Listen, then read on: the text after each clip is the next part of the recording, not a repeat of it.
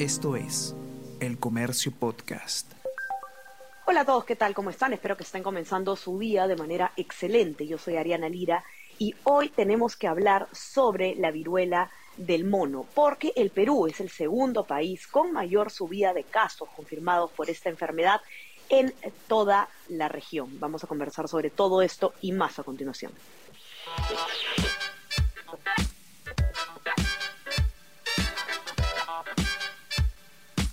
Esto es Tenemos que hablar con Ariana Lira.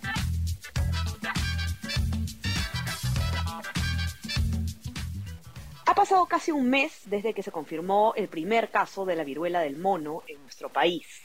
Y eh, desde entonces, como señala el informe de Jorge Fallen, los contagios han aumentado de forma moderada pero sostenida a nivel nacional.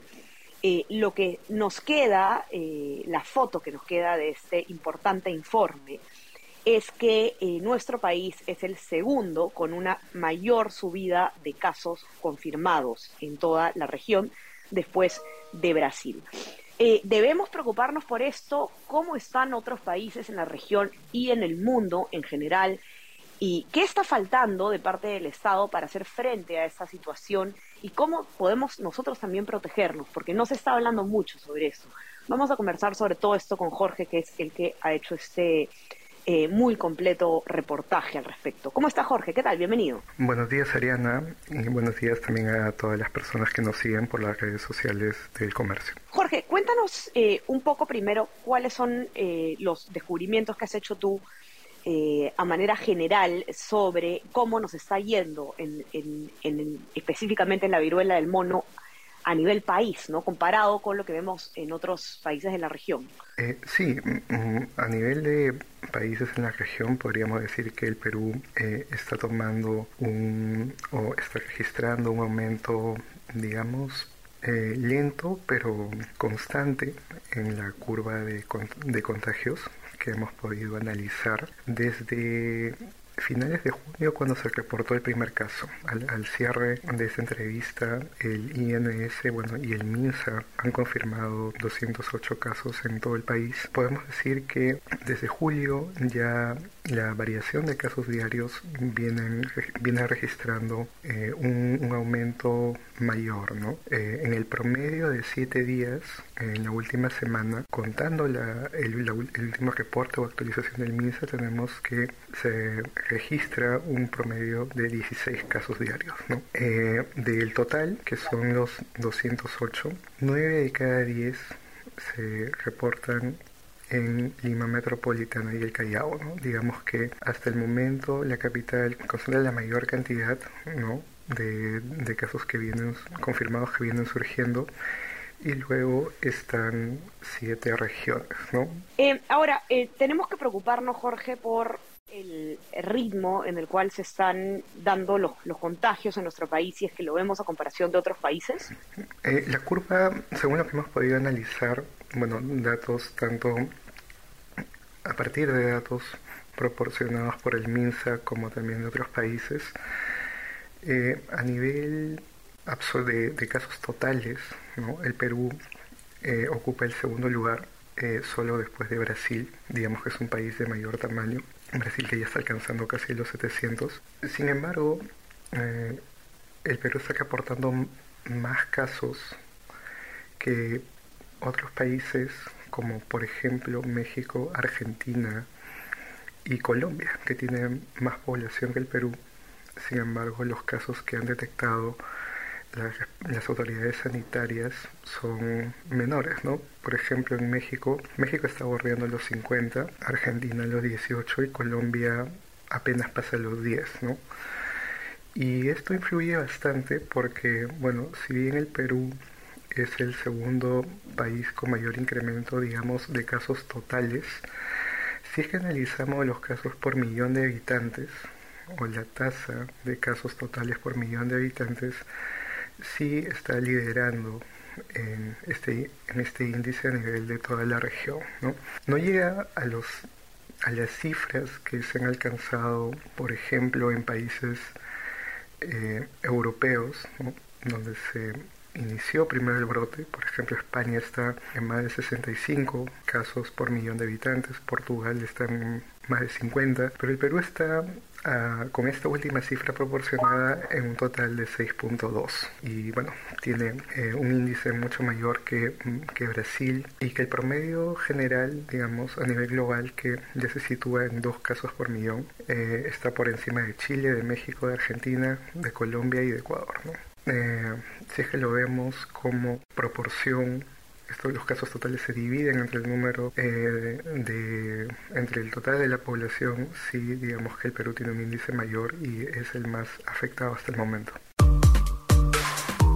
Escucha todos los podcasts que el Diario El Comercio trae para ti. Las cinco noticias del Perú y el mundo. Tenemos que hablar. Easy Byte. Primera llamada y jugamos como nunca. Escúchalos en la sección podcast del comercio.pe o a través de Spotify Apple Podcast y Google Podcast. Correcto. Ahora, eh, la Organización Mundial de la Salud ha declarado la viruela del mono como una emergencia sanitaria internacional. ¿Qué significa esto, Jorge? Eh, porque suena un poco alarmante, evidentemente. Sí, bueno, efectivamente, eh, el sábado la Organización Mundial de la Salud declaró este brote como una emergencia sanitaria internacional. Luego, dos días después, el, el MINSA eh, declaró, bueno, confirmó la transmisión comunitaria y consultando con expertos, el pronunciamiento de la OMS eh, involucra una declaración que requiere una potencialmente una respuesta internacional coordinada, ¿no? especialmente sobre el tema de información de cómo se transmite la enfermedad y que los estados puedan tomar unas acciones efectivas para evitar que el brote se propague. ¿no? Estamos, bueno, según el INS y los especialistas, estamos todavía en un nivel de transmisión que corresponde a un brote, digamos, grande, ¿no? Como lo hemos descrito, principalmente concentrado en la capital y en siete regiones más. Hasta el momento, 14 regiones en el Perú que todavía no han tenido ningún caso confirmado. Sin embargo, esta declaración y la posterior confirmación del, del INS sirven como una especie de alerta para sobre todo coordinar acciones, acciones de información hasta el momento. Correcto. Ahora, Jorge, eh, ¿cómo estamos afrontando como país esta, este brote, ¿no? esta enfermedad?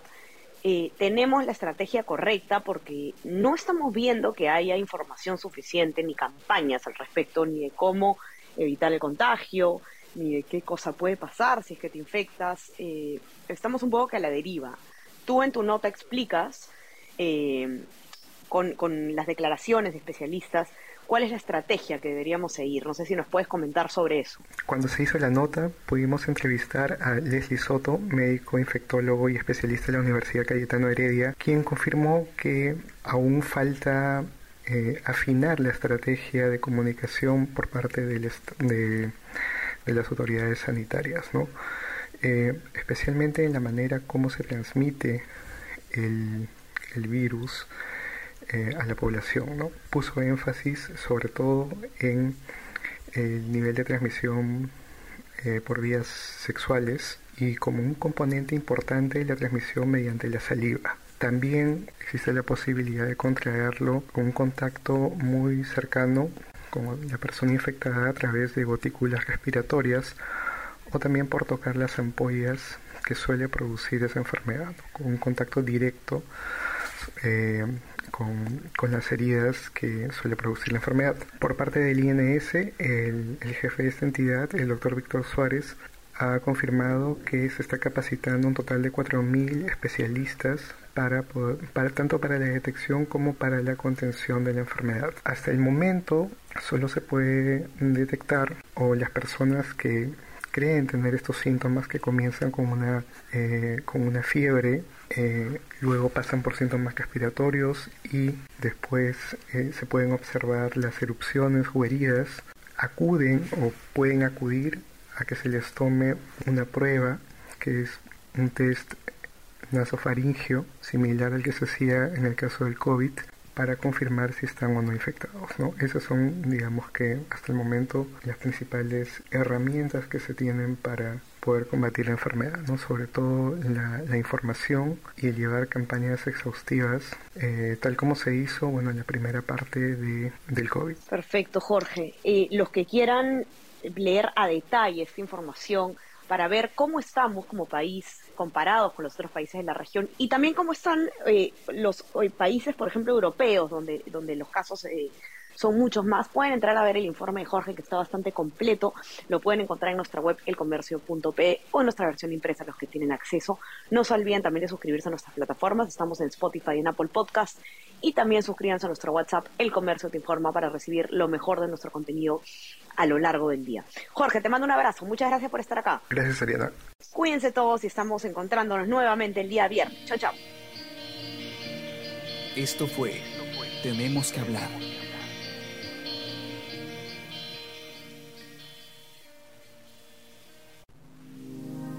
El Comercio Podcast.